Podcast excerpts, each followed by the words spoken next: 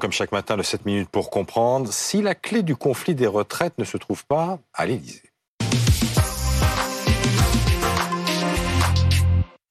On en parle avec Amandine Atalaya du service politique de BFM TV. Merci d'être avec nous, euh, Amandine. Et avec Dominique Corona, secrétaire général adjoint du syndicat UNSA. Merci d'être avec nous. On va, on va rien cacher à nos téléspectateurs. Vous deviez être en plateau avec nous, mais vous êtes coincé dans les bouchons.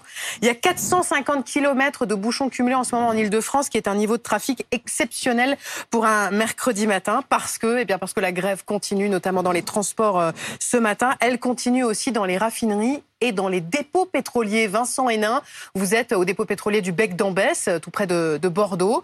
Blocage voté tôt ce matin.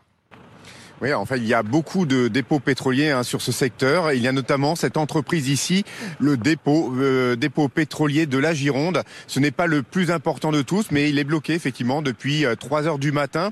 Alors, il n'est pas bloqué par les salariés eux-mêmes, mais par un collectif composé euh, de simples citoyens, de gilets jaunes, d'organisations syndicales.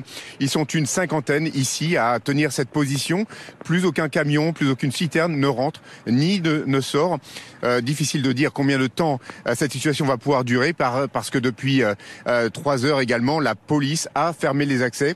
donc pas de renfort possible pour ces manifestants. Ils ont tenu une, une, assemblée générale ce matin pour essayer de voir s'ils pouvaient avoir du renfort. Malheureusement, ce ne sera pas possible pour eux. Ils tiennent toujours.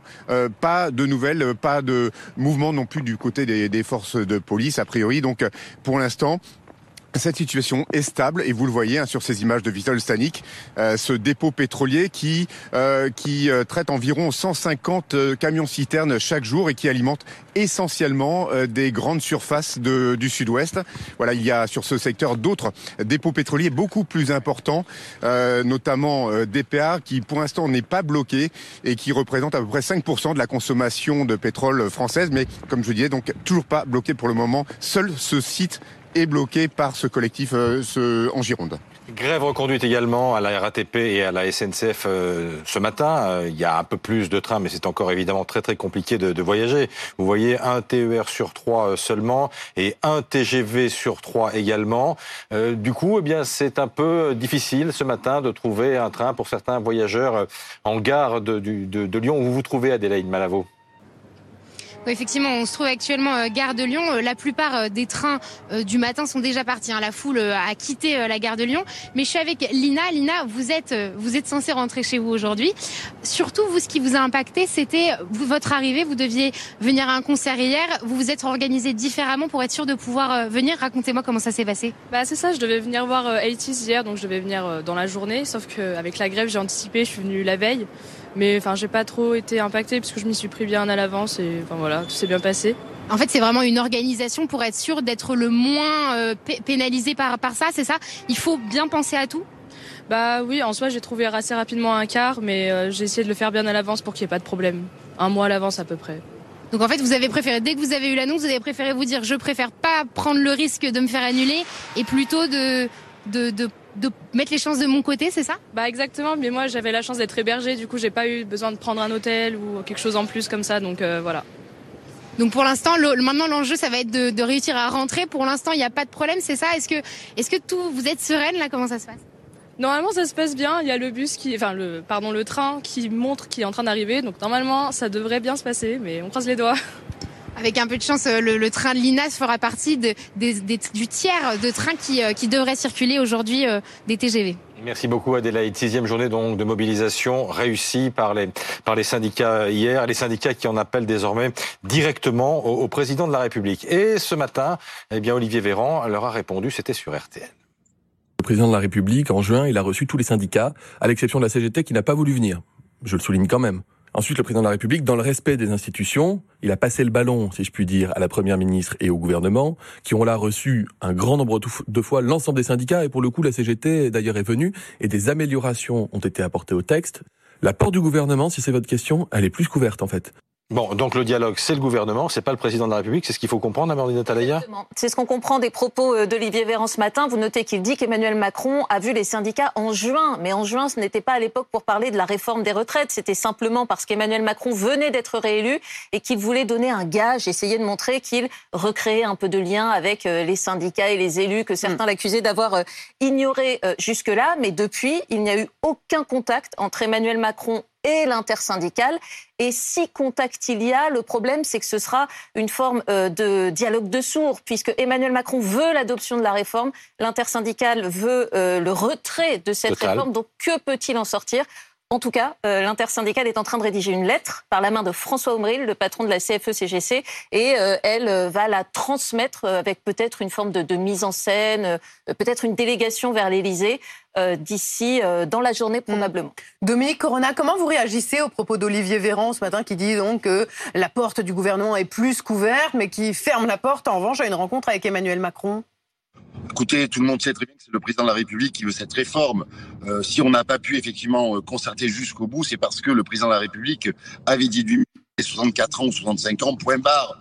Donc effectivement, il est tout à fait légitime quand il y a une crise comme euh, on traverse actuellement en France, que le président de la République, qui, est garant de la cohésion nationale, reçoive les organisations syndicales pour sortir de l'impasse dans laquelle nous sommes. Et c'est ça la, vraie difficulté, c'est que le président de la République ne peut pas être sourd euh, aux 3 millions de personnes et aux 9 salariés sur 10 qui sont contre cette réforme. Son travail, c'est de la concorde universelle. C'est de faire que la France soit pas fracturée. Donc il faut effectivement qu'il reçoive les organisations syndicales aujourd'hui en urgence. Et s'il ne le fait pas, est-ce qu'il y a un risque, sinon de, radicalisation, au moins d'exaspération, avec peut-être un changement de ton dans les futures manifestations? Écoutez, le durcissement euh, a déjà lieu, puisqu'on voit bien qu'effectivement, il y a eu euh, il y a des grèves, il y a des, des, mobilisations, des reconditions dans certains secteurs. On voit bien que les Français sont opposés à cette réforme. Euh, ils ont bien compris, ils ont du bon sens, comme dirait le président de la République. Ils ont bien compris que cette réforme était punitive. Donc il est de la responsabilité du gouvernement et du président de la République de calmer les esprits aujourd'hui, de retrouver le chemin du dialogue. Nous, nous avons fait des propositions en permanence sur cette réforme. Nous avons fait des propositions pour expliquer que sur le financement, il y avait d'autres solutions que la punition euh, de deux enfants pour tous et toutes. Il faut maintenant qu'il écoute. Il n'y a pas d'autre solution. On ne peut pas gouverner face à une population qui est contre. Ça n'existe nulle part. Ou alors, effectivement, nous sommes dans un autre régime. Donc, la cohésion sociale et la cohésion nationale, nous nous y sommes fortement attachés. Nous espérons que le président de la République, lui aussi, ainsi que le gouvernement, y entendra notre demande.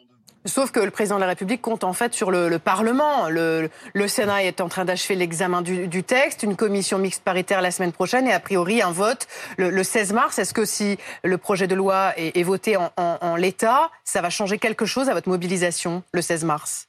Écoutez, on en discute dans l'intersyndicale, mais on l'a toujours dit, nous, à l'UNSA, euh, quand vous avez euh, effectivement autant de gens dans les rues et autant de gens qui sont contre cette réforme, vous ne pouvez pas euh, effacer cette, mobilisation. Donc les gens ne rentreront pas, ce n'est pas vrai. Et il y aura et il y aura d'autres mobilisations parce que c'est comme ça. Quand vous avez autant de gens qui sont contre une réforme, on ne peut pas, on n'appuie pas sur le bouton pour dire aux gens maintenant c'est fini. De toute façon, il y a de la rancœur. Et la rancœur, c'est toujours mauvais parce que, effectivement, ça, ça rend les choses très difficiles après.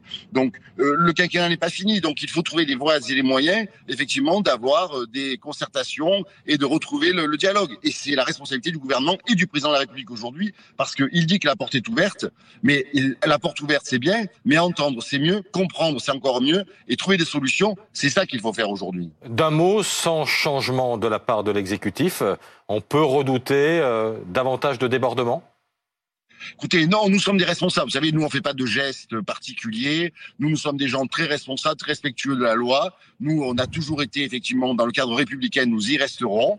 Euh, mais il faut que le gouvernement comprenne, effectivement, que les Français ne sont pas contents, hum. qu'ils manifestent pacifiquement et que, donc, c'est à lui, maintenant, de nouer la crise. Nous, nous avons toujours été la porte ouverte. Nous avons toujours été pour le dialogue, à l'UNSA particulièrement. Et donc, maintenant, c'est le gouvernement qui doit prendre ses responsabilités. Hum. S'il y a blocage, c'est lui qui bloque, c'est pas nous. Donc, maintenant, il faut effectivement qu'il prenne le chemin du dialogue. Nous lui tendons la main. Nous avons fait plein de propositions. À lui maintenant de saisir cette balle au bon. S'il ne la saisit pas, il se retrouvera avec les Français.